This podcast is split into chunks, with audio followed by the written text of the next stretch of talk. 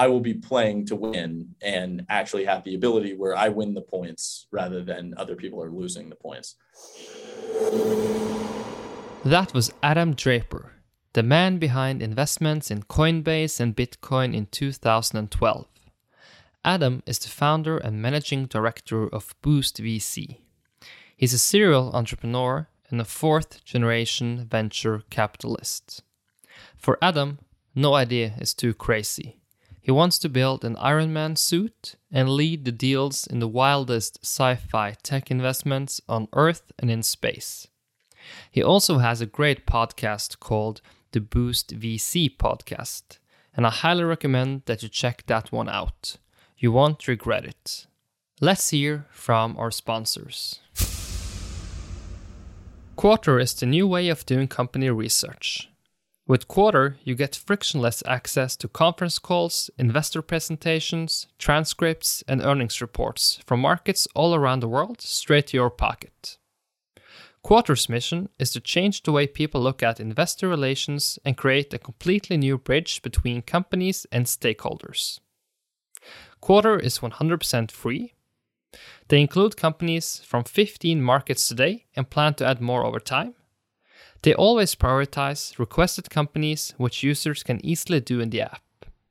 Users can also leave reactions while listening to the conference calls to make their voice heard. So check out Quartr. Q U A R T R.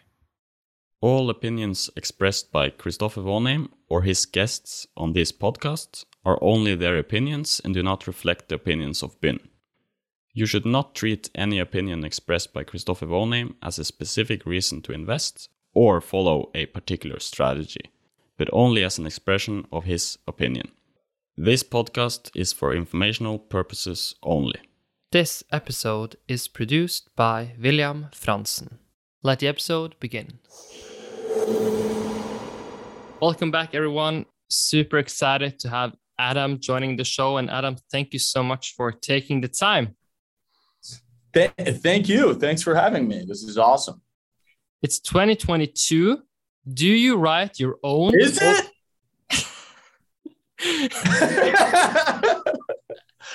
what a great, fantastic start! I think I think it is. I, I don't know which uh, which planet you live on. I mean, you're a sci-fi guy. I don't know which calendar you follow, but do you write your own OKRs? And for people who don't know what an OKR is, can you just explain the concept? The objective and key results. Do you do that every year or not bothered with it? Yeah. Okay. Okay. So it's a good question. I mean, really, we New Year's resolutions is a rebranded OKR or OKR is a rebranded New Year's resolutions, right? Like, um, my general answer to that is for Boost VC, um, we work as a team to come up with our OKRs.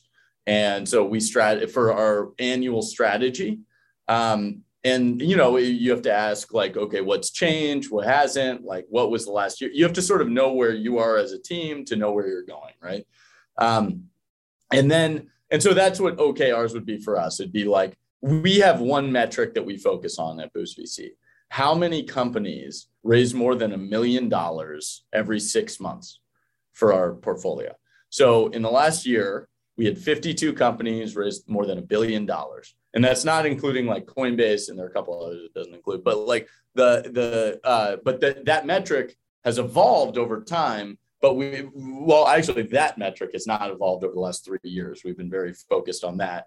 Um, but what was important has evolved a little bit over time. And so um, so the OKR for us, no matter what, is every six months we track and try to hit a specific goal of how many companies raise more than a million dollars.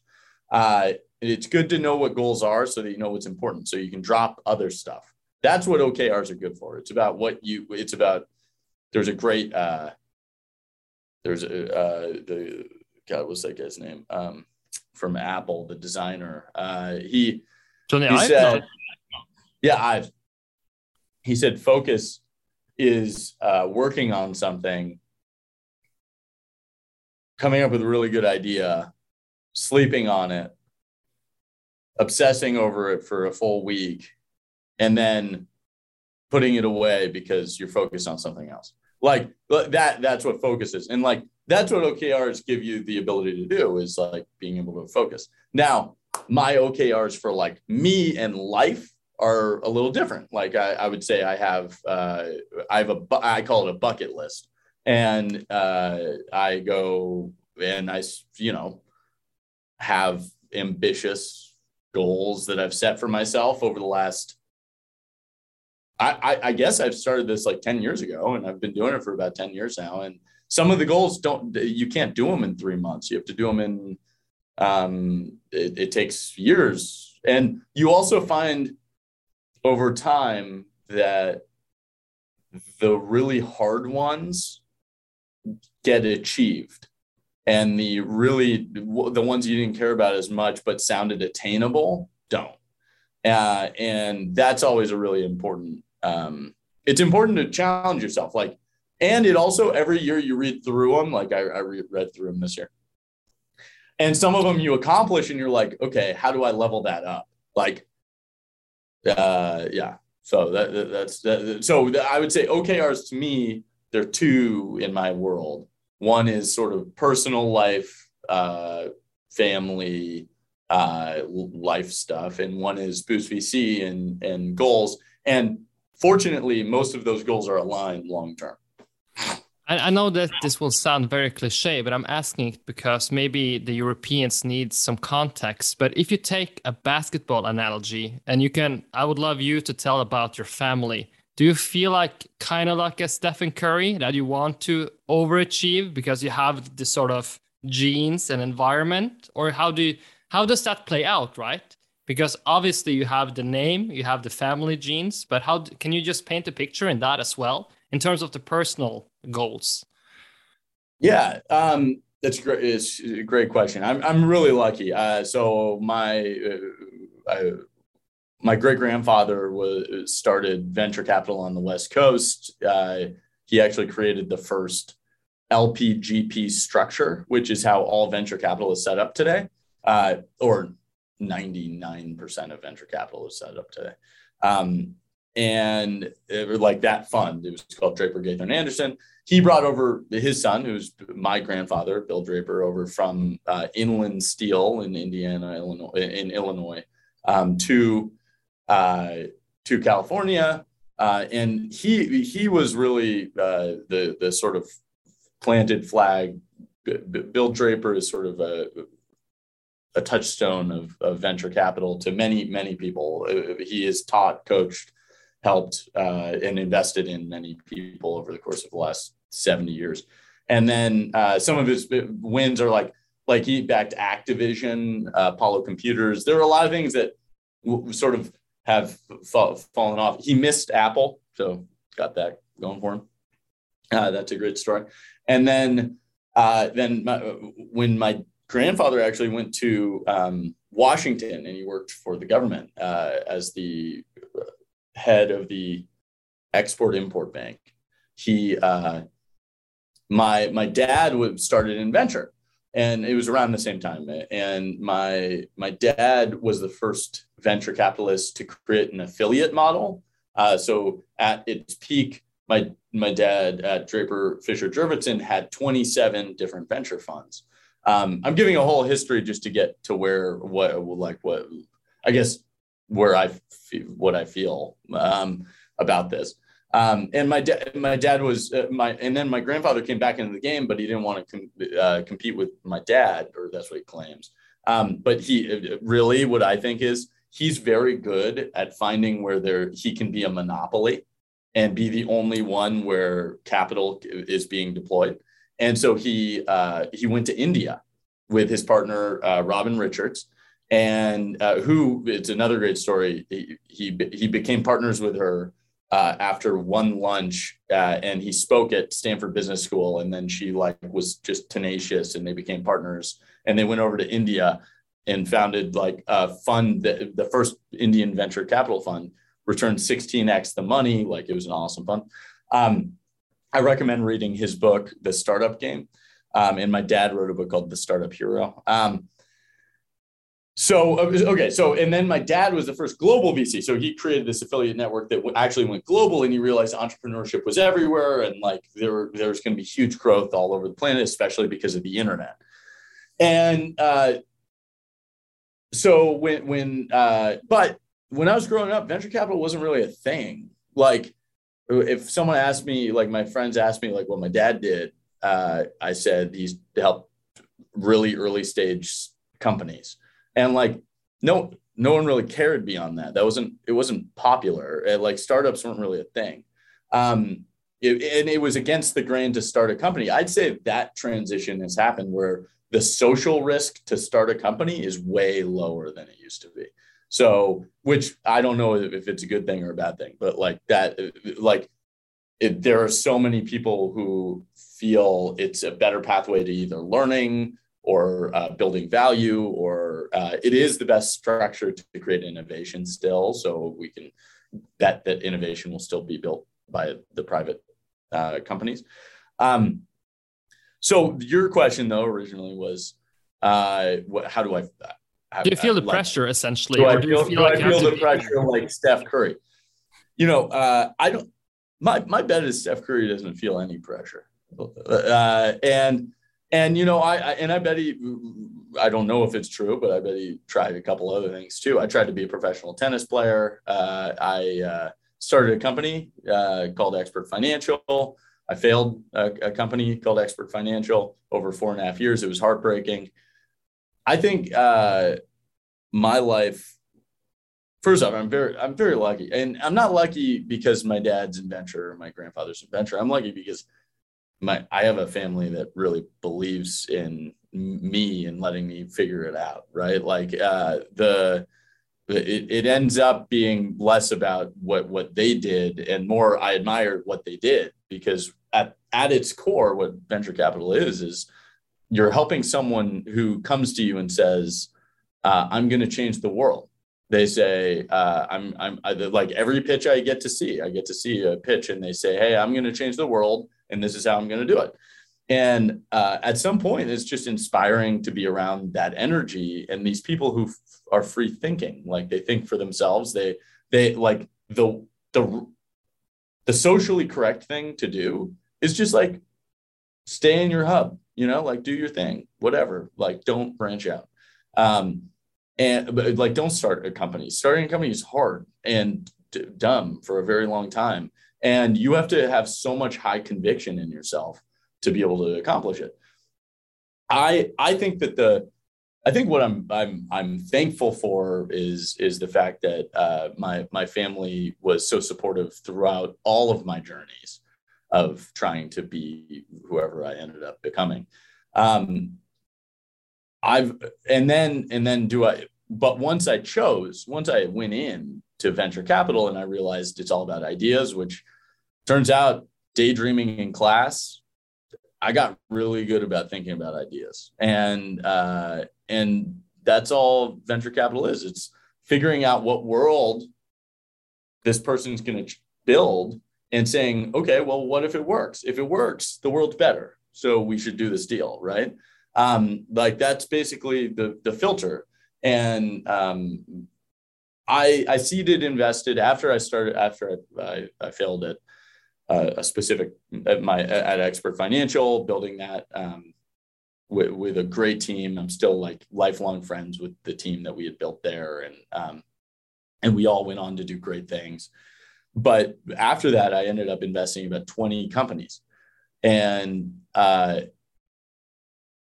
I mean, some of those companies are like Coinbase. I see invested in. Uh, And technically I, I see an investment in Bitcoin. I think the price of the valuation on Bitcoin was less than hundred million dollars. So of all of Bitcoin, so like that's pretty good also um, as a community.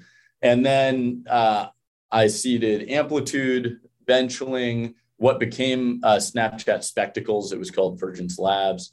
I seeded uh, PlanGrid and basically, I mean, the, like I was very lucky. It was a good vintage. It was a good year. 2011 was a good year. Um, so I always like going back after I wander a little bit, like going back to the question, just thinking like,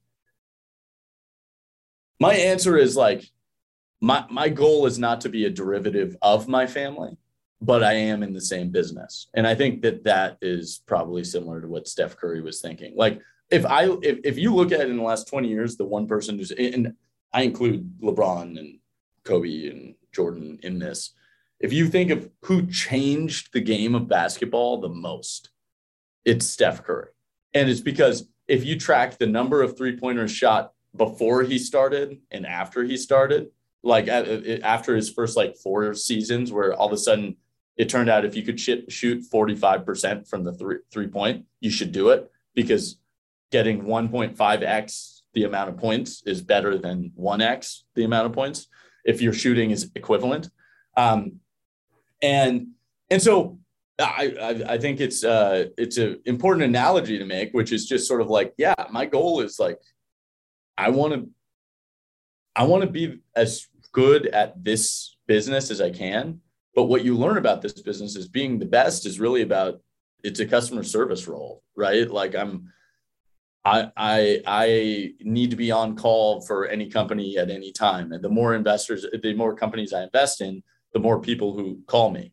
Um, and so you you don't scale. So you have to figure out how to scale that number of investments in a quality way. Um, and you just want to keep. And then it's it's become even more like I don't like the word saturated, but it is saturated. Like there's so many investors now. I'm not only it's it's in the competing world. Like you're competing with other funds, but now every individual is able to invest in any startup. And that I would say most information is pretty transparently out there. So you really want to add value to the companies. So my answer is this. Venture capital is awesome.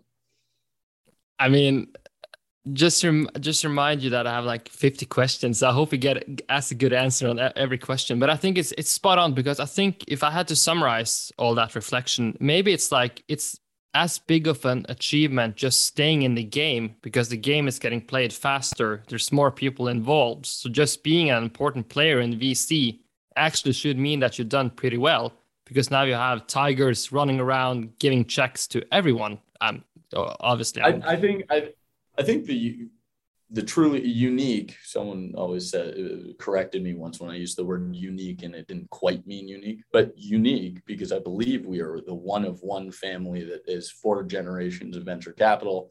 But the unique thing about that is that we have been able to be in the market and play well for all those generations. Um, and I, I think there that's fascinating. We just we like people we like doing deals and we like uh, imagining a better future. And like my, my, all my siblings are venture capitalists too. Uh, and so all, yeah, Jesse runs Halogen Venture Partners. Um, Billy uh, runs Path VC. And uh, we've we've all just sort of come go, gone our own road and tried different things along the way, but we all bridged back because this business plays to our strengths Amazing. I have so many fun questions that I'm very excited to ask. I want to maybe since you mentioned Bitcoin and Coinbase, uh, I remember when I was studying studying at UC Berkeley, we had John Doerr, or he gave a lecture, and he he can always tell the Google story, right? And I and I wondered if can Adam always tell the Coinbase story? Just like if, if we forecast, can Adam at 60 come to university if I have children and say, I invested in Coinbase and also tell the story because it's a great story. But I just think it's an interesting question because maybe it could be that story, right? You, you know, what's interesting is first, yes. And the reason is uh, I believe they have a compounding moat that will continue to grow in that space of onboarding the world to a decentralized financial platform. Um, and I believe it's you know it's going to be bigger than anyone's ever could imagine, and I think it's you know not a a hundred billion dollar company. I think it's a trillion dollar company, and I think it's uh, they they're doing something that is truly important. But I think it's interesting for two, two, reasons. One is I always thought about venture capital when, when, you know, as I was growing up, and I realized at some point that all VCs were defined by one or two deals. Uh, like my dad was able to point at uh, Skype, Hotmail. Um, like those were the like, hey, I'm known for Skype, and that's the beacon thing, right? Like you become a beacon because of those things.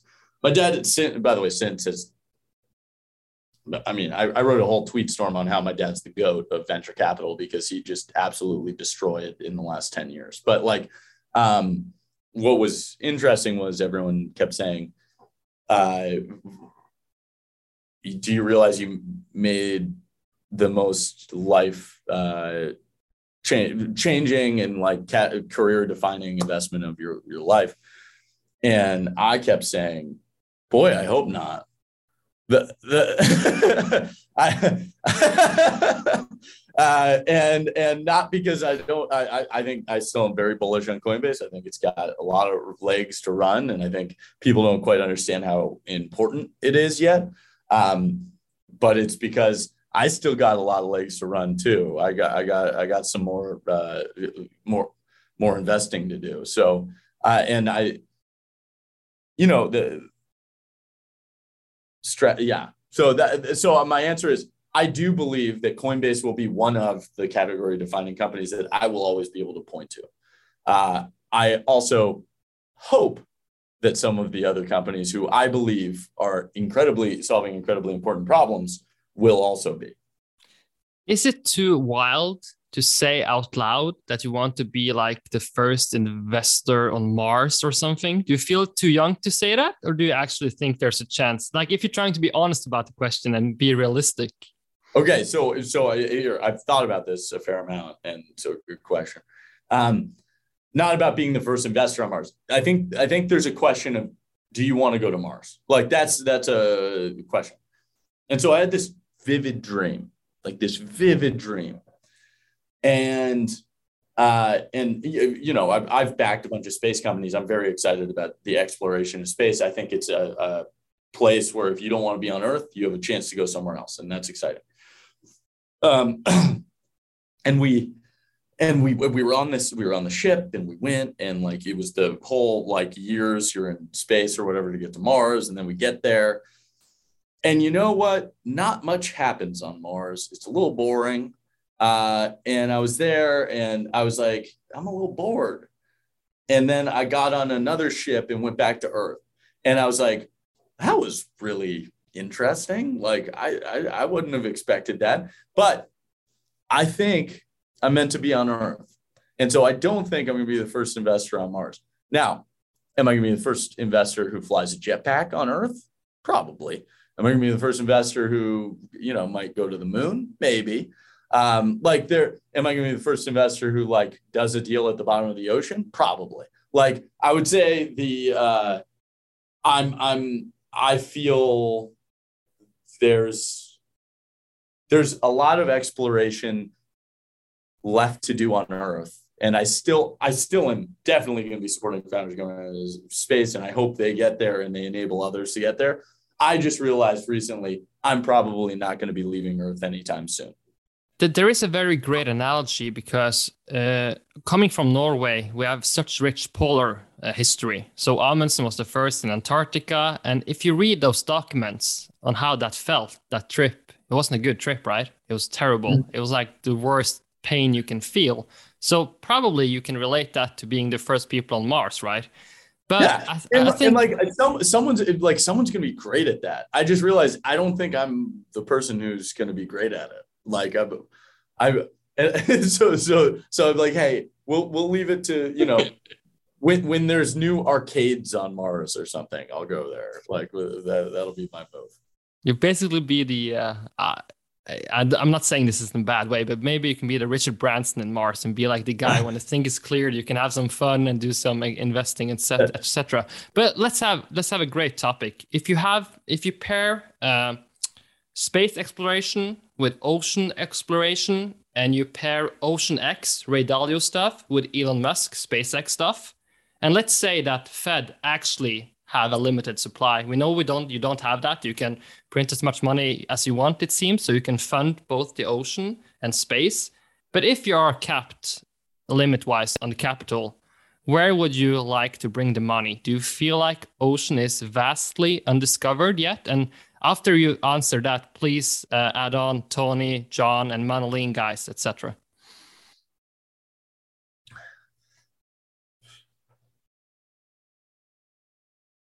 So I've this is again something I've thought a lot about in the past, which was my question was less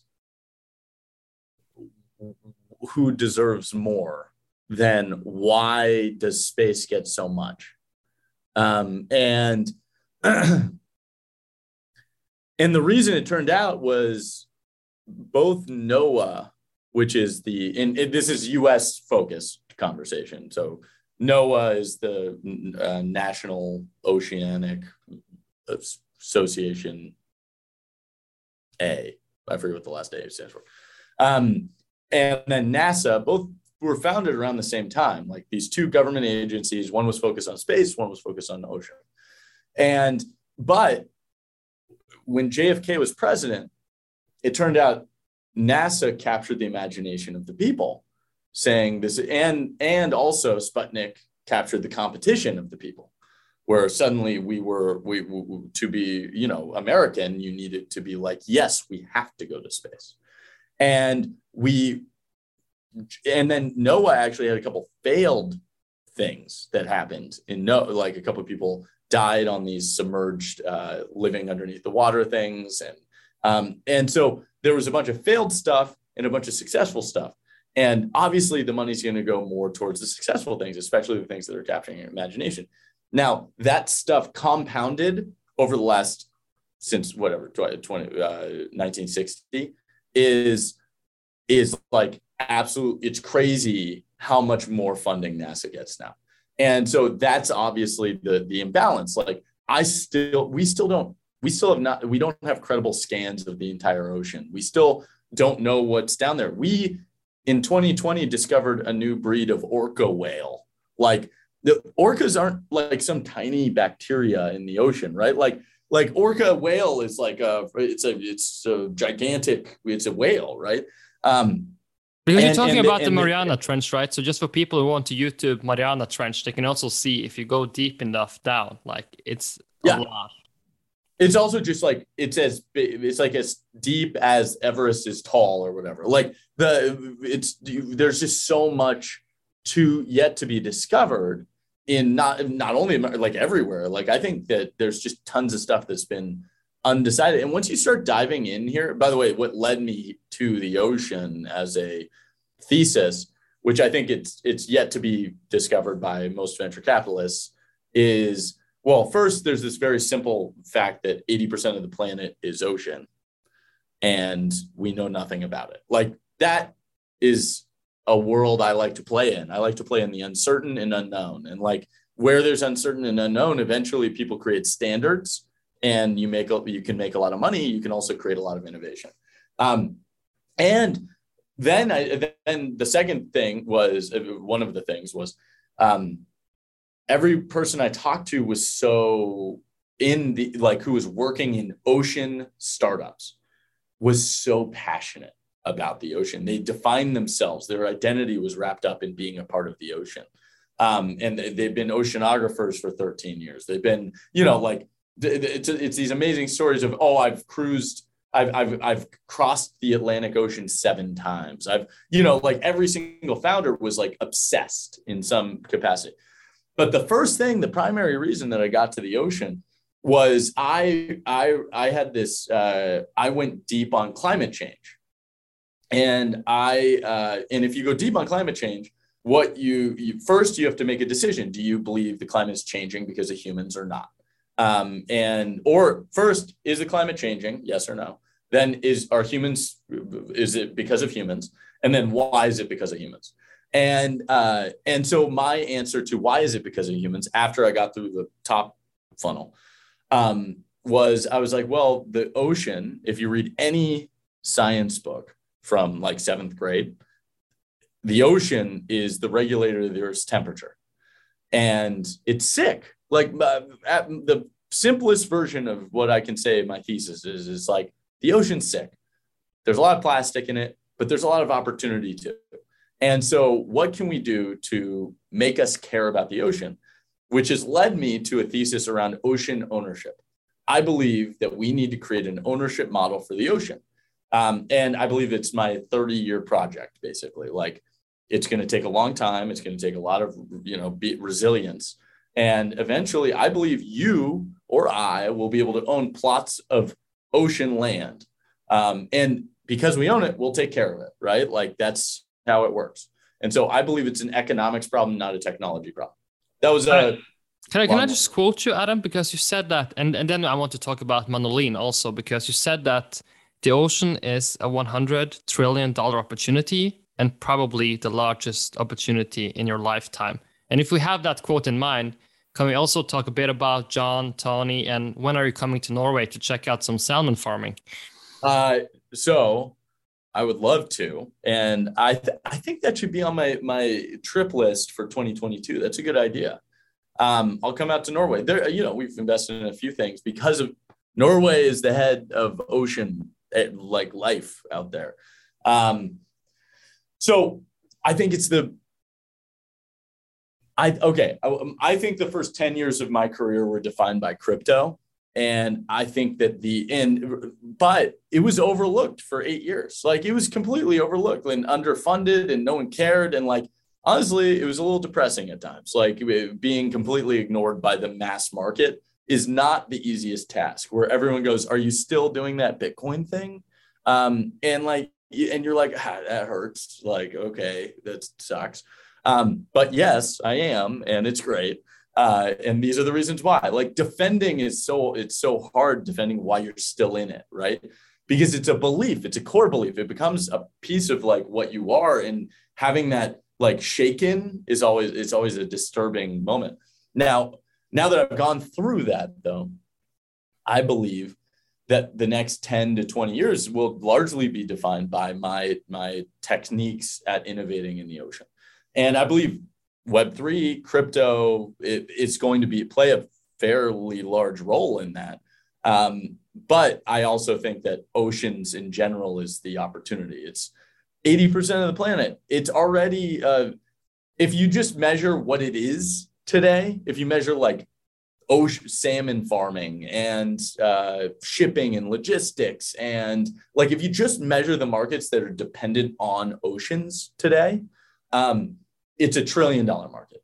Uh, but if if you believe like I do that if people start to invest capital in time in a very specific place, that markets grow.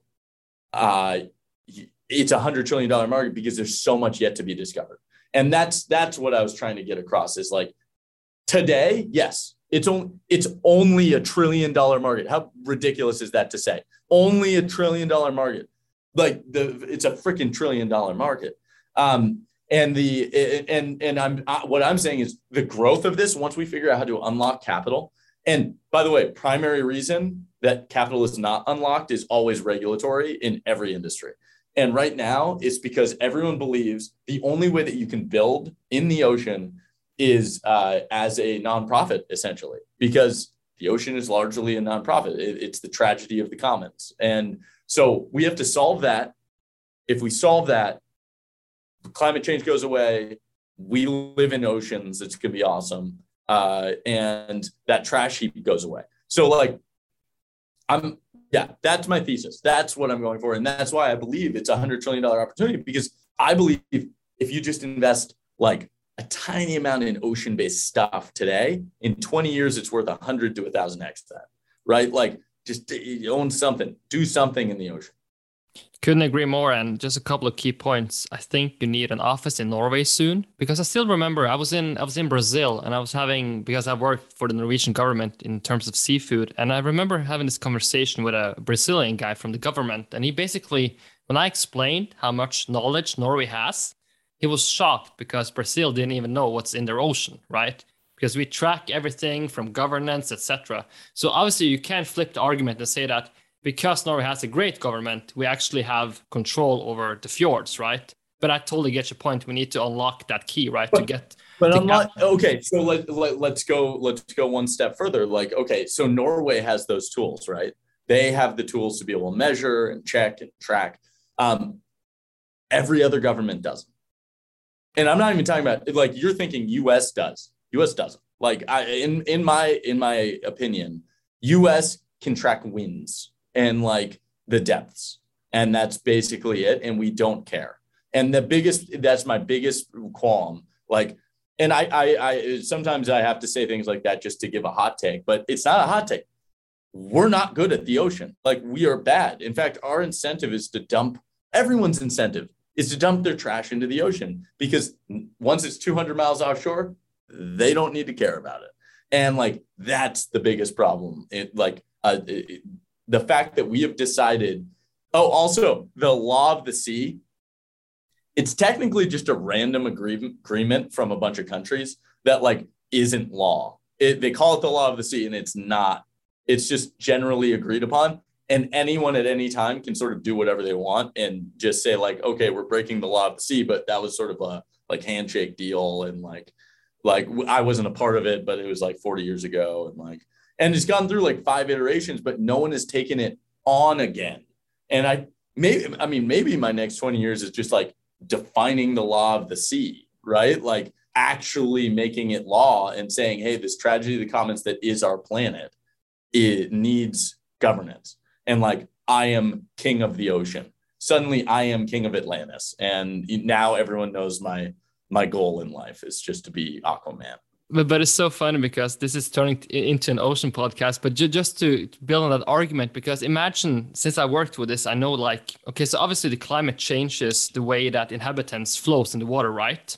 So the problem yeah. is that suddenly that your your cod is in Russian waters, but it wasn't originally. But because of climate change, people move around and also animals, right? So like you're saying, you have a lot of zones where you need to have a discussion every year because suddenly, okay, we don't have enough fish right here. So you need to find an agreement. And this, like you said, goes on every year. So you have the same dance, right? The same song. But someone has to say that, okay, we agree on that. So just as you said, and this this is gonna be this is gonna be more. And also you see the, the Brexit and the French are arguing who who owns the fish, right? No one owns the fish. It flows in the water. Yeah, yeah, Adam no, that's for. Adam for ocean. It's like you're swimming, and uh, which is also why aquaculture is so fascinating, though, um, because it, that you do own the fish, and you own that plot of land, and you own the like, and so I, you know, I looked into buying an uh, uh, aquaculture farm at one point, just because I wanted to own a piece of the ocean. Like this is the only way that the governments are going to allow me to own a piece of the ocean, and so I'm going to do this. I'm going to do what they have allowed and permitted um, and, and, imagine and, and, imagine having an incentive to take care of that ocean because you own. Yeah. And and all of a sudden, I'm going to optimize and clean. I'm going to optimize because I know that if I if I sell clean seaweed, clean all this stuff, I'm going to take care of that plot of the ocean. I'm going to be pissed if oil leaks into my plot of ocean. I'm going to be pissed if like and you need that. You need to be triggered to like to be like this is my i own this. Don't leak your oil mine over to my uh over to my like sea, seaweed facility because we're trying to make clean products for people to eat you know? Like i think it's i'm excited long story short like I think there are great people moving in the movement of going into the ocean. It's still early. Like I don't think there it's not high density, but there's great humans. Um, also, if you're choosing to jump into the ocean, it's a little against the grain. Like it's a little bit of a it's it's like a and so you you had to overcome sort of a social stigma of going into a market that doesn't really exist. Like it's not really a thing. It's sort of like jumping into crypto from banking like you have to explain to your mom like oh yeah uh, there's this thing uh, it, it's a piece of technology and yeah i'm going all in because it's like not it like like banking isn't doing like solving the problem. Um, and and mom's like but you're at goldman sachs. And then you go ah you're right i am at goldman sachs. And then you stay and like that's the biggest problem is like the, the, the people staying the talent staying when they should be going i couldn't agree more but i have to jump over to crypto but you talk about a lot about crypto. So if you want to keep your answers short, just do that. But can we get the best and most bearish argument you have heard on Bitcoin that actually makes you lose a little bit of sleep at times? Does that argument exist? We wouldn't need crypto if if the Fed worked. Like I don't. I, I think that like if the Fed worked, who cares, right? Like if we had nine billion people on the freaking planet, all managing money through a financial product, right? There, see, everyone, everyone's like down with the Fed. Okay, here, this is the this is how people hold value today, right? You're either banked or unbanked. That's it. We're building an alternative. That's what the crypto market's all about. It's building an alternative place where you can you don't need to make a binary decision. You can make a choice to be not in or out. You can also be in this other other world, this metaverse thing that everyone's talking about. Um, and and it's it's a it's a it's I I have a feeling maybe over 100 years banks go away, something like that. 200 years, 300 years. But I believe that a lot of people are still going to be using banks. Like, I don't see any reason if it's frictionless, centralized, and you trust it, and you don't want to take the burden of security on yourself. Like, why not? Like, that's fine. I don't. I have no problem with that. Um, but to believe that there can't be an alternative is, I think, messed up. Like, I think it's wrong to believe that it, it's going down because it's here. It's it's just here. I don't think there's a bearish argument other than hey, the government, this is the bearish argument. Government's going to figure it out faster than crypto market. That's the crypto. That's the argument, right? Like we're going to figure it. The government's going to figure it out. Like they're actually going to change what they do and be better than. If you're going to bet on talent, my job is betting on talent. My job is finding where the best people are, are building the hardest things. And let me tell you, it is not the Fed and it is not the government. It is Web3, crypto, like the ed fringes of bio and healthcare. Like we are decoupling government services and turning them into an alternative. Like that's what this is, this movement is about. Um, and so my answer is there's no bearish argument because it exists. There, there is there was an argument at one point that was like, I would say 2014 was the darkest days, and it was because it felt that the belief of the entire market was was uh, not it, it, there was no cohesive message. There was no there was no tangible ex- momentum. Momentum and it was like the, you're on the ocean and the sail is fluffing in the wind like that uh, the the sail of your it's a sailboat you're on the ocean. And like that that was sort of what it was. You it, you were you were just sitting there and nothing was the wind wasn't moving. And like it wasn't moving you and there's no momentum to be able to jumpstart the engine. And then uh, erc20 smart contracts came out uh, uh, ethereum launched. Um, and that was a huge innovation for just making it a little easier to build with crypto like a little easier to build. And just by making it a little easier to build with solidity with these smart contracts it like completely changed the game. It built enough momentum where all of a sudden that snowball turned into a big ass snowball. And now we have, uh, now we have like, it's unstoppable, but it's an alternative. I, I like, I think it's, you know, what's crazy about this movement and uh, is, um, the, like non-fungible tokens tokens uh, like so nfts tokens uh, bitcoin whatever you want to say to define this market web3 it's all of it is about becoming your own bank.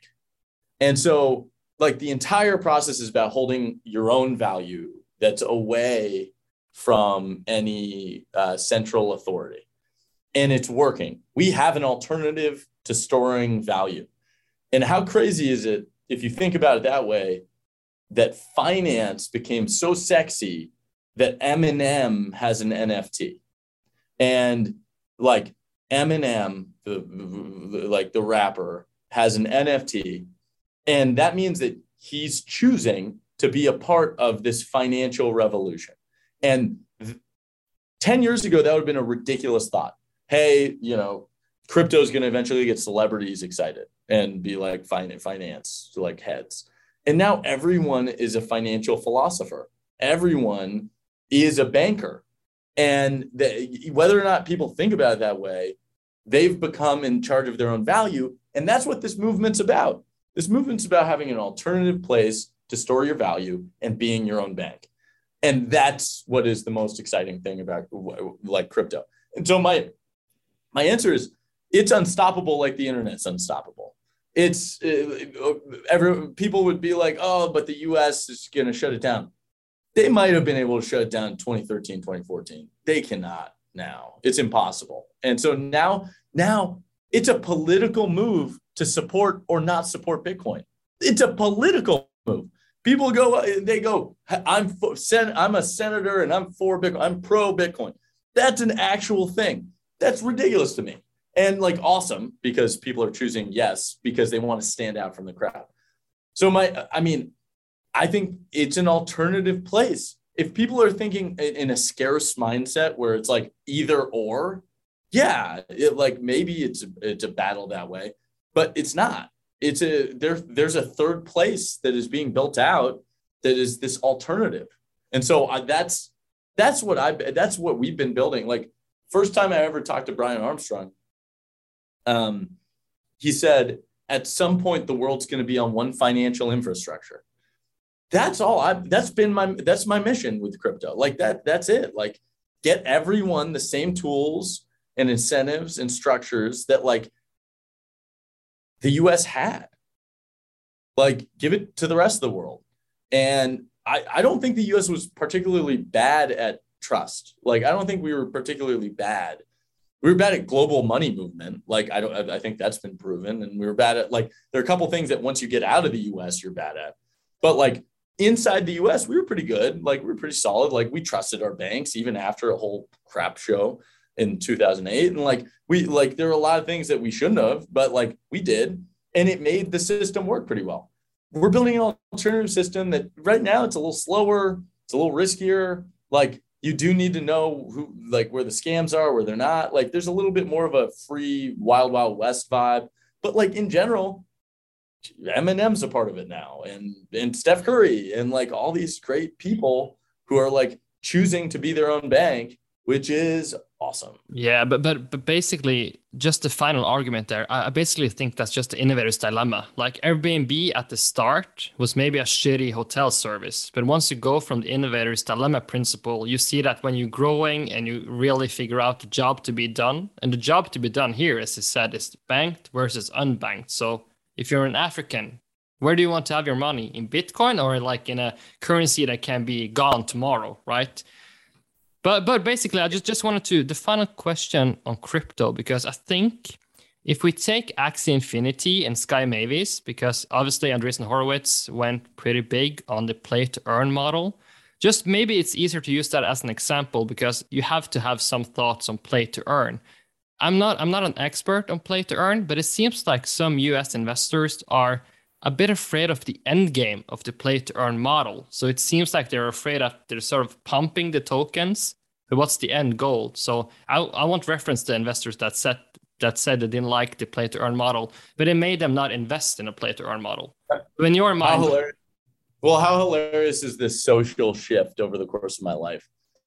When I was growing up, it was, uh, "Hey, stop playing those video games. You'll never get into college." And uh, to be able you won't get a good job because you're you're you're in college you're not going to get in college.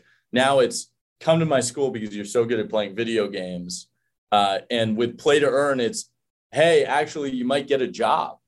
Like at play, so so it's like that the the it's like the completion of the ultimate social shift of like from early gaming mentality where people, kids, were escaping to this way of having fun. Uh, the same way people escape to play basketball or whatever, and they trivialized it. and then over time, I remember, I mean, I, I went to college at UCLA 05, 06, and and they actually launched a video games class because they were like, this is a $50 billion industry that we don't have a class for, which I think was one of the smartest moves ever for a university. I, it's, and I went, I did, took both of the classes. And uh, so I got to take video games class in college, uh, which was hilarious. And I took it twice, but it was different both times one time it was on Second Life, so we would be in this other game, like trying to build another game inside of it, uh, sort of thing. Um, but I, I, I've, I'm fascinated with social shifts and how they they change in society. Like, uh, oh, so one of the social shifts that I believe will change is uh, don't litter the ocean. Uh, it's killing the planet. I believe that the flip's going to happen. I believe we will be throwing stuff into the ocean in order to fix it. And I think it'll be like, hey, get those out the door as fast as possible. It's not going to be the same stuff that we're throwing in the ocean, but we're essentially throwing crap in the ocean. Um, so littering the ocean is a social shift that's going to happen. Uh, Uber is a good example too. It's when you're growing up, don't get in a stranger's car. Get get into any stranger's car now. Like it, it doesn't matter, because basically most innovations are when uh, a piece of tr- they, they there's there's a, a rigid belief in a piece of trust that can't be changed, and it turns out that piece of trust can be moved. And so uh, my grandfather believed Bitcoin could never happen because the government wouldn't allow it. Uh, you need trust, you need a government, you need you know all these things for any like currency to work. And because he believes so wholeheartedly in the United States government. I, on the other hand, had never really thought the government was involved in my life and like never thought that they took care of me in any capacity uh, growing up. I, I felt that my computer did, and I felt applications on my computer did. And I felt that they were they were much more involved in my upbringing than the government, who could care less about me. Quite honestly, they I don't think my my edu- I got one of the best educations ever. I went to private school. I went to uh, I went to UCLA and I went to like, and I don't feel particularly like they fostered my like the the the the, the education system fostered what made me powerful, like what made me me, and I would have loved that. And so like I think that's a whole other tangent about education, but like government, the things that government gets involved in, I think they end up sucking over a long period of time. And so right now we're going through a process where we're all realizing how bad they suck with metrics. So data is helping us realize how bad the government sucks at what they do. Uh, and they're very good at a couple things, but they're, they're, in general, they're, they're realizing it. Um, I probably shouldn't be that crass with every government on the planet, but like, hey, I want better goods and services. If you're going to rise to the challenge of saying like you're better, prove it to me. Um, and the uh, and right now we're going through a huge revolution for not only finance but for medicine for bio, like science for um, for all these really interesting things that you would have considered to be science fiction in the past like we're going through a huge transition in in the world uh, of technology being a part of our lives and onboarding and seeing what it is to have 9 billion people live cohesively on one planet um, I think, I mean, I think it's super exciting. I think we were dealing with new problems.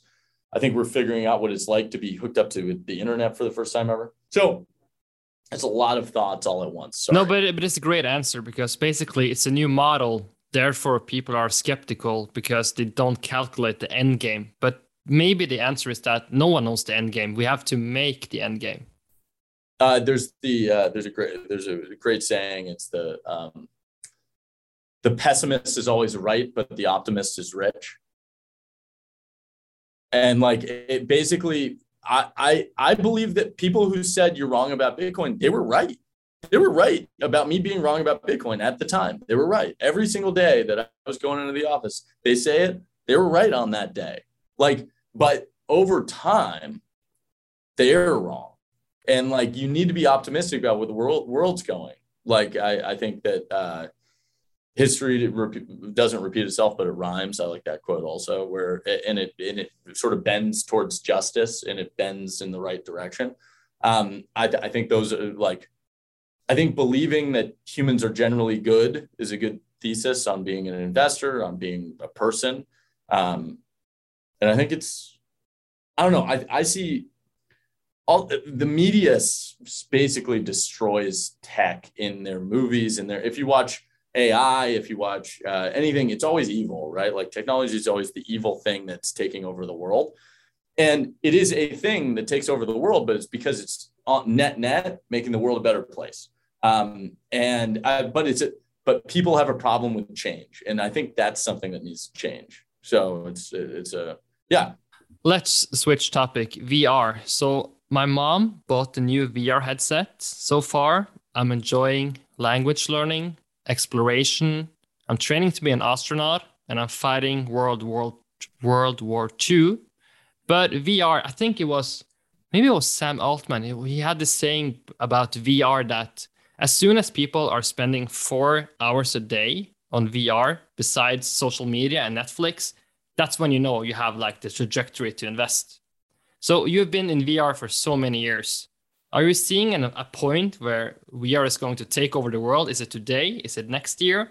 Or are, are we already in that space? I mean, in this context, okay, here. Uh, I like being a part of movements and the move and when when there's a new piece of technology like a VR headset, I like to be able to support those movements. Or in the case of Bitcoin, it was Bitcoin, the blockchain, the first the Bitcoin blockchain. Um, and like there was a there that there was a moment, a singularity, and then you were able to say, "Hey, I want to support anyone who's supporting this industry." And that's what Boost VC does. We we find the singularity and then we support the ecosystem. Um, and the uh, and the, in this context, VR had a moment. V- technology just takes time. Like I think we assumed a lot of things throughout the journey, and I've learned a lot from virtual reality more so than almost crypto in some ways. Um, it's inevitable. Like even if Sam Altman saying that, like is saying it's inevitable, right? Like the the, the this this was uh, a timing aspect. When does it take off, right? It's more definitely... about when's the right time to invest. My my thought process is okay. Yes, you're right. It, there is no billion dollar company that is building software for VR today. I believe so. And in the past, I was wrong about the time frame it would have taken.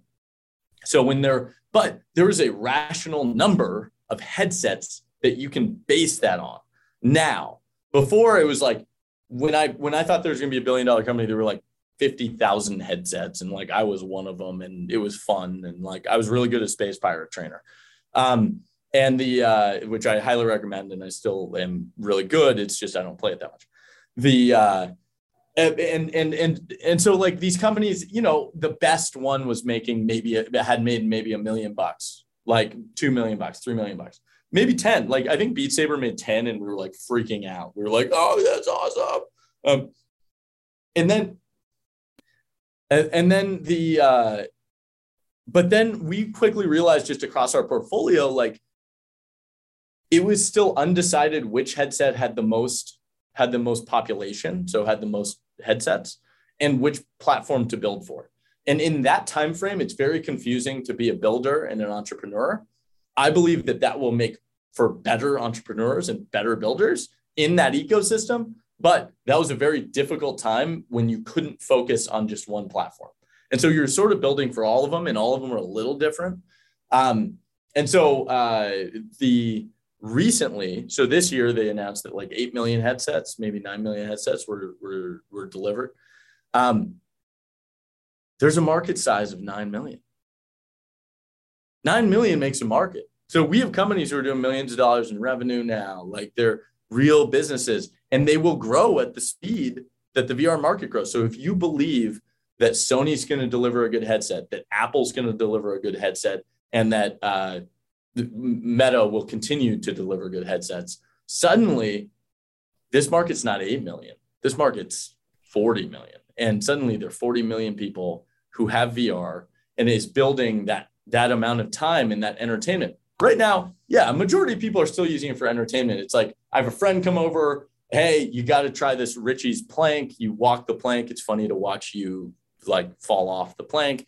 Um, and like hurt yourself doing it basically like and you do I, the roll and you do the roller coaster ride so well the roller god the roller coaster i i did the roller coaster when the headsets were really not great i don't do i don't do, yeah that, that was like the most nauseous i've ever been um but there the, but the the innovations that have happened throughout this time frame like i say space pirates trainer because i love what dirk the guy's name was is dirk. We didn't invest but i loved the the creator of space pirate trainer. Um, and his name's dirk. He he invented a lot of things that people in software of vr do today. So if you reach behind your head you can pull out a shield. That that's something that no one in clicking world of a computer would have had to think about. They wouldn't have to think about how you're moving, right? Like he was like, "Hey, I, this could enable me to like pull something out. It could be a grenade, it could be whatever." And then you flip back. And then he also invented when you get shot, arrows that show where you got shot, so that you you figure out where you died. Um, and so the evolutions of all of these you're, you're you're bringing up these industries and i get to basically talk about what my entire career in the last 10 years has been and it's really been about the evolution of these markets. I got I, I got to see cryptocurrency firsthand i got to see virtual reality firsthand and how the technology eventually evolves to being not to hidden. Like where right now so I always I, I used to always use the analogy of the internet. Like I I I sort of assume you use the internet. If you're pitching me an internet business, I I don't I don't know why you're saying the internet anymore. It's like why, why would you like it's like air. I'm breathing yeah, I'm breathing air. Yeah, that's that is, you know, you should you should probably breathe air also. And it's like, okay, you you, you want to tell me how the internet the internet's like a great it's like it became it became that resilient truth that everyone has that the internet is the way that we communicate now. It is the way. And eventually something will come along and completely disrupt the internet somehow. And maybe it's crypto. Maybe maybe that's the new level of how it works. Um, but like yeah, uh, yeah. So I've been able to watch these new industries just emerge and slowly fade to the background. Like I think having so many words for for whether it's Bitcoin, Web three, NFTs, you know, whatever the thing is, all we're talking about, we're talking about the exact same thing in every capacity. The, the communities align with different pieces of it, but it's all the same thing. It's scarcity on the internet. That's it. Like we're dealing with being able to own one thing on the internet, and and I think once you realize that, and we're all a part of that same movement of building this alternative asset place, it a place of value. Like I think everyone's just going to realize it at some point and be able to be like, okay, yeah, like oh, I store my artwork here. I don't care about what blockchain it's on. Like who the, who the f cares what blockchain is? Like I don't I don't care if it's like at some point we're not going to care that it's Solana or Ethereum or whatever. Like that's a the the transactional network will be a race to the bottom on pricing because all the consumers are going to be caring about like where the cheapest they're going to be it's going to transact wherever it's cheapest. Like that's basically what the promise is going to be. But we don't debate which server we use when we are on zoom right? We don't have a discussion do you want that server or that server? Are you fine with that? Do you no. like the do you like the white paper in this server or are you going to go ahead? I completely.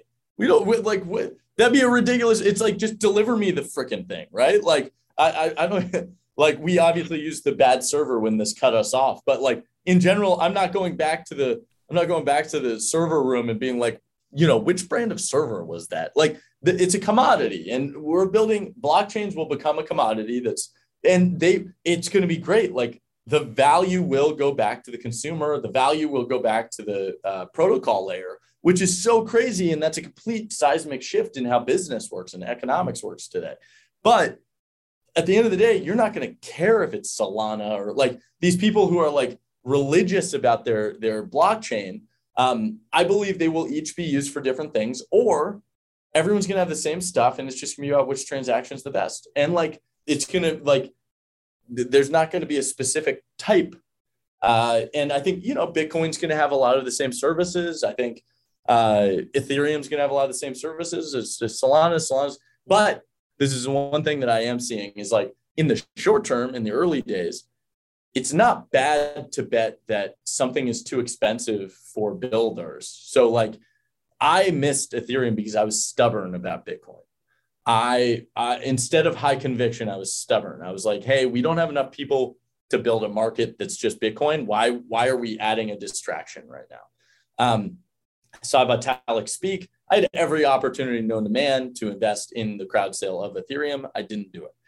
I did. I do own Ethereum today, and I did do it pretty early. But like, I had every opportunity to be like, hey, this is going to be a seismic shift because Bitcoin is expensive. It is expensive to innovate. Now, Ethereum became high transaction costs, high trans, and everyone was religious about Ethereum, which now I have a bunch of college kids pitching me on Solana because they can experiment for cheap on Solana. Like that, uh, that's basically all they're caring about. Like they care that they can experiment for cheap. They know they want to be on Ethereum also. It's sort of like Android iPhone. Like, why are you building on Android? Well, it's because I have an Android, right? Like the it's basically like hey i didn't have enough money on ethereum to actually own one ethereum i i wanted to be able to build um, so there is value in these blockchains developing and evolving and I, I don't discredit that and i wish i had been a part of seeding ethereum and solana and i wasn't um, but but don't yeah. just don't you think I'm trying a very 2022 relevant analogy because if we remember the quote and I'm giving Pump the honor for the virus is spreading, if that's crypto. So what did we learn about virus? If you have COVID, it evolves and because it has to transmit and also to reach more people faster. So if you have that analogy, maybe you can say that COVID is the Bitcoin and then Omicron oh. is maybe Solana. I don't know. I'm just riffing here, Adam, but it's a virus and it's spreading. So, giving biology, it needs to become sort of weaker in order to transmit faster. Well, in, in order to be mass market, it's right. It, the, someone said it really well. They said uh, the effectiveness of a virus is the fact that it won't kill its host. Like that the, it's it's it, because if it if it if it kills you if it's not a, it won't be around for long right? Like it, if it kills everyone it won't be around for long. And the virus doesn't want that. Virus wants to be around as long as possible. And so i think you're right in the fact that like i think the evolution ends up being hey what's the it become more contagious but become weaker is a sort is essentially what ended up happening right? Um and I, yeah, I, I think it's a good way of looking at it. And also, uh, to talk about COVID a little bit, it drew a lot of lines that crypto ends up having to draw, where you get to fight and debate these topics, right? You debate where your line is, where where finance meets crypto, where like what is the actual problem being solved? It, mass, no mass, like what? Like there's all these like social pieces that are being chopped up and divided and then you battle over them and you figure out which pod you're you're sort of self-selecting into. Um, and that's you know that that's very similar to crypto. Like that you you in the beginning it was binary. I'm i'm for for i'm going to do what the old system asked for i'm going to do what the new system asked for. Uh, and then over time it just it, like you have to have these conflicting hey transaction fees are too high uh, we need something that allows for we need a new blockchain that's going to allow for like transactions to be too high. Like we, we need a vaccine. We need multiple vaccines. We need like you know uh, i think i think you're right that there's there is an interesting analogy to make on the social developments not on the actual things but on the social how humans reacted in both capacities.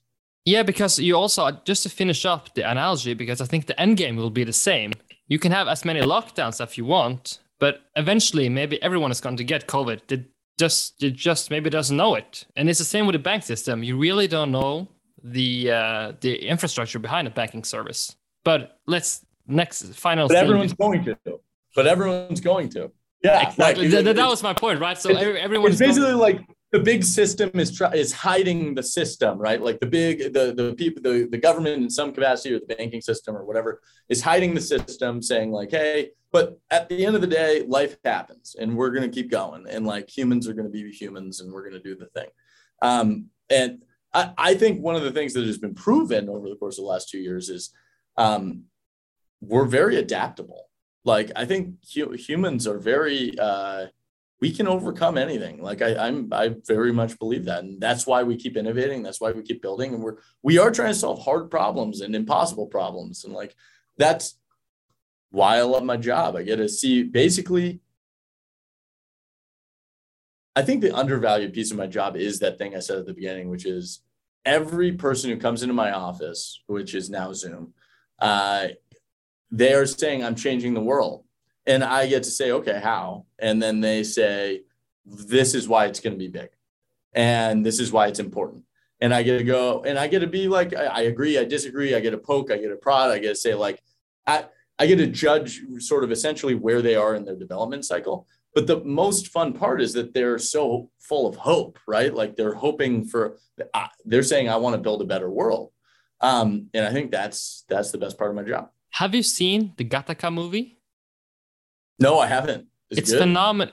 Jesus, it's phenomenal. It's amazing that you're. It's amazing that yeah. I'm, I'm assuming you're younger than I am, and the uh, and that you've seen Gattaca and I have not, because Gattaca is like an old sci-fi movie. Uh, okay, I'm not going to spoil it because it basically is a movie about the exact point you're making. That you're yeah. the lucky guy because you get to participate in others people's dreams. So you're just like yeah. you're helping them pursue their dream, and that's the movie Gattaca, right? So. Oh, okay. Well, I better I better go see Gattaca.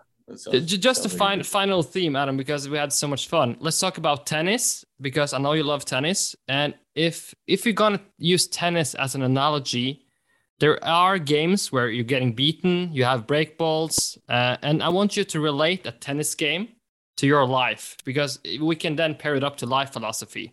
So if you go broad, when do you play your best tennis in life? How does it feel, and how do you make a great tennis? How or what do you need to have in order to play tennis well? What needs to be in your life, right? Family, friends.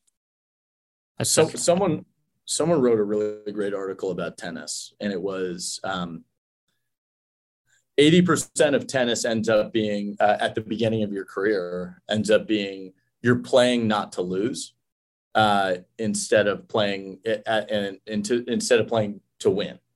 Um, and it's it, there, there's a fundamental shift where you're sort of essentially your entire whether you're good or bad or whatever like you're you're learning most points are won because the other person lost it rather than they won it.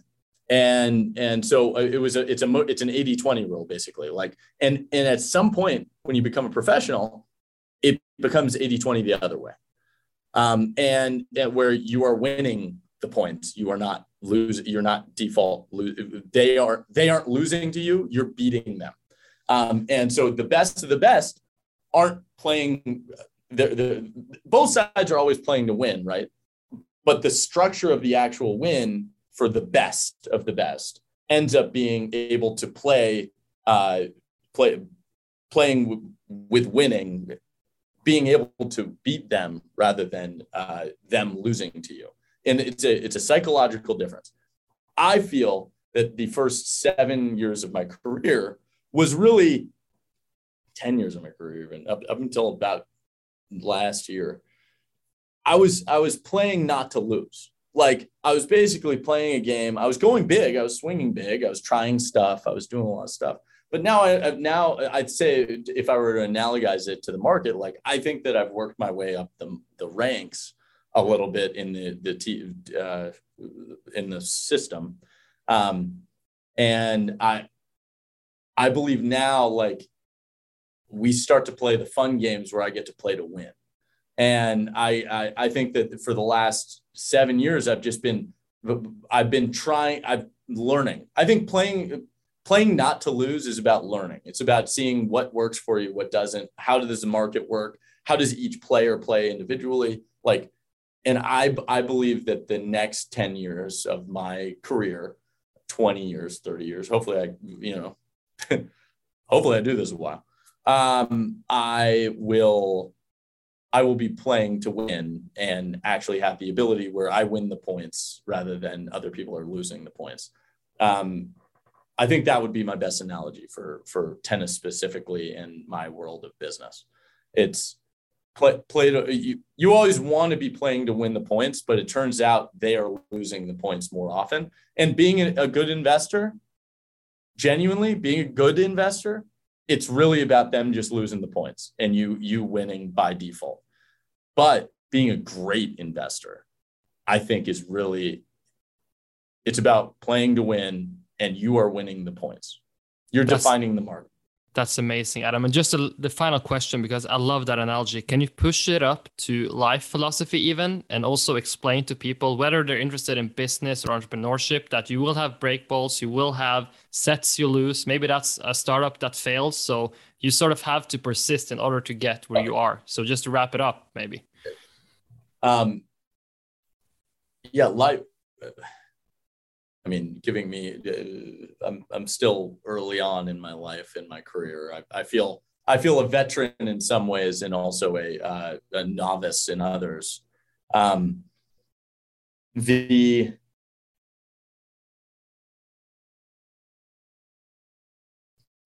the things that ended up w- working had the most friction and uh, the and they they took the most and and as you when you're early in your career you're doing a lot of things sort of tuning an algorithm and trying your hardest. But what you learn is we get paid to make good decisions. So all of those things you're doing is actually about building conviction to make one decision. And it's what deal for VCs it's what deal to do right? And you have to figure out what you believe that the market doesn't in that conviction building process. I think the scarcest asset on the planet is true high conviction decisions. I think most people flippantly will pass their decisions to others. Um, and it's really about seeing the beginning of that process is really about seeing where the world disagrees with what we, you believe and starting to pick at that and see what where it goes um, so my, I'm I, am i am not I, I've separated from the idea of tennis of you know it's a game where you win lose. It's a mental game and it is physical also, but the I the true idea is like it's an endurance game. I wrote a blog post about like the the world of business is an endurance game. The world of life is an endurance game. Like I think the reason I have like a vendetta against education, and the reason is that I think that they tr- they train you to feel good about short term thinking, and the longer term you can think, the better you will perform in life and be sought after. And I think if you can think two years longer than your friends, you're going to do great. If you can think 10 years longer than your friends, you're going to be exceptional. Um, and if you think 20 years longer than your friends, like it, and a big a big part of it is sort of like n- knowing that you are training the right things every day.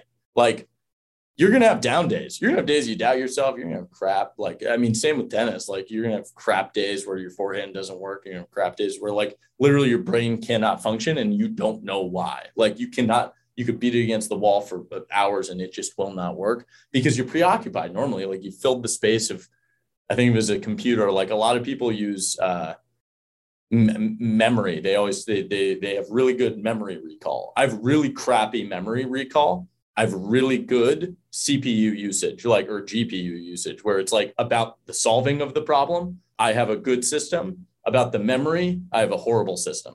And it's like I optimized for that. Like I optimized for not really remembering things well and like ignoring things that I didn't think were as as important. Um, and so my at the end of the day, like play endurance games like that and be be a, be a part of it. Like try to try to win.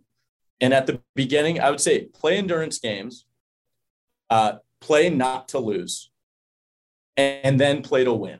And like that would be my sequence of like like of, of life. I would I would play play games that you could play for the next 70 years like like tennis or golf or whatever like things that won't like fatigue your body things that won't uh like and that are meant venture is also not for everyone. Like i, I don't know like I, you learn very quickly that it's a customer service job. And i think people think it's glor- gloriful because sometimes you get a lot of money for supporting someone for 10 years but you're supporting someone for 10 years like uh, uh, so so like there, there's a lot of shit that goes in the middle of that and like the uh and the so i i think I think for any job, any career, I think it really is about playing an endurance game though, and making sure that you're setting yourself up for the long haul. There are going to be people who outperform you in the short term. I mean, we were an accelerator. So Boost VC itself, and this I, I think we should we will end soon, but like Boost VC itself, like we started as an accelerator when there were like 15 other accelerators. Actually, there's still like 500 other accelerators at that time. And we weren't we weren't the best known. We weren't the, and we're still, we're still not the best known, but like we put one foot in front of the other and stayed who we were, where we were supporting crazy ideas and crazy markets. And like we focused on this part of the ecosystem that everyone ignored, where venture capitalists didn't realize it, no one realized it. And because of that, it was hard. Like it was difficult because we had to tell the, the community of founders that they're doing the right thing when the entire world was saying they were doing the wrong thing. And like those things are hard, but slowly but surely, like a lot of accelerators just fell off, like they just stopped. And we're still here. So I would say this is a good example of like we're we were playing not to lose, right? Like I was just around for long long enough where a lot of people just lost over a significant period of time. Like they just stopped doing it and they evolved to something else, or they um, in the program still some of them still last, but we stayed our course. We kept going. We were like, hey, that that is north. We're going to keep going in that direction. And uh, you, you do that for 10 years. You put one foot in front of the other. Eventually, you get somewhere. You might not get where you're going, but like you get somewhere. And and so we, that's what Boost VC has been. Like we we're succeed. We have been successful by not losing, and by continuing and being able to sustain. And I believe that the next phase, if I can unlock it, is I get to start to play to win and it's going to be really fun. And like we built trust for 10 years the hard way. I built an engine that I believe is a money printing device. Like I believe in what we have done and what we are doing. I also, I mean, I, uh, and, and it, some pieces of it were incredibly hard. Like if our forehand wasn't working, uh, we had to learn a backhand, right? Like if if the if, if the if the serve was garbage, like we we had to learn how to move our legs. Um, the and and so we we we trained each piece of the game, and I feel right now like how we are how we are positioned like it we we the at the base of what Boost VC has always been, and like it took us a long time to realize what we do best. What we do best. So it's real when, when you're building something, you try to figure out what you do best better than the market, better than everyone. And the thing that we do best is we believe first. We believe in the unbelievable things. We believe in the idea that the world could change in a specific way. And we do that better than I believe anyone else on the entire planet. And that belief has turned into a community. And now that community has a chance to go win. And like that's how I feel about us anyway. Perfect ending, Adam. I will uh, not bet against you, that's for sure. But uh, I think it was so much fun having you on. So it was uh, very insightful, and I very much appreciate you joining the show. It was a pleasure hosting you as well. This was awesome. Thank you so much. Over the last years, we have tried to give our community the best possible content on business, investing, and entrepreneurship. If you have enjoyed this free content over time and find it valuable, it would be amazing if you want to support us by making a small donation in our Patreon. Just click the link in the description to have a look. If you want to watch this episode as well, please head over to our YouTube channel and make sure to subscribe to the channel. This episode was produced by William Franzen.